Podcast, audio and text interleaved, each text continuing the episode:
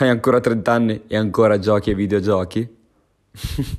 per una volta non è una domanda che mi fa la ragazza di turno con cui ci sto provando. no, sono io stesso che me la pongo. Sì, perché fra un mese e poco più sfonderò la porta dei 30 e qualche dubbio in merito mi sembra che sia legittimo. Però la risposta mi è arrivata quasi immediatamente. Perché non dovrei giocare? Cazzo, è anche meglio giocare a 30 anni. Per carità, non metto in dubbio che giocare a 15, 18 è diverso, hai più tempo, hai più ore da dedicargli, ti godi i giochi in maniera diversa e completa. Ma la maturità che acquisisci a 30 anni è, sarà, sarà quel valore aggiunto. Vuoi mettere e capire cosa prova Max nel riallacciare il rapporto che aveva con Chloe? Oppure capire quanto può essere difficile un rapporto padre-figlio, come quello di Kratos con Atreus?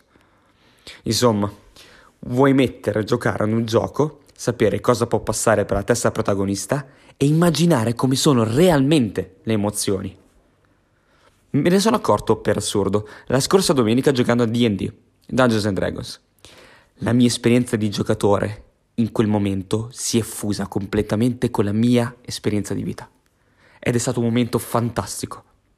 Quindi, per concludere, sì, gioco ancora a 30 anni e forse me lo godo ancora di più.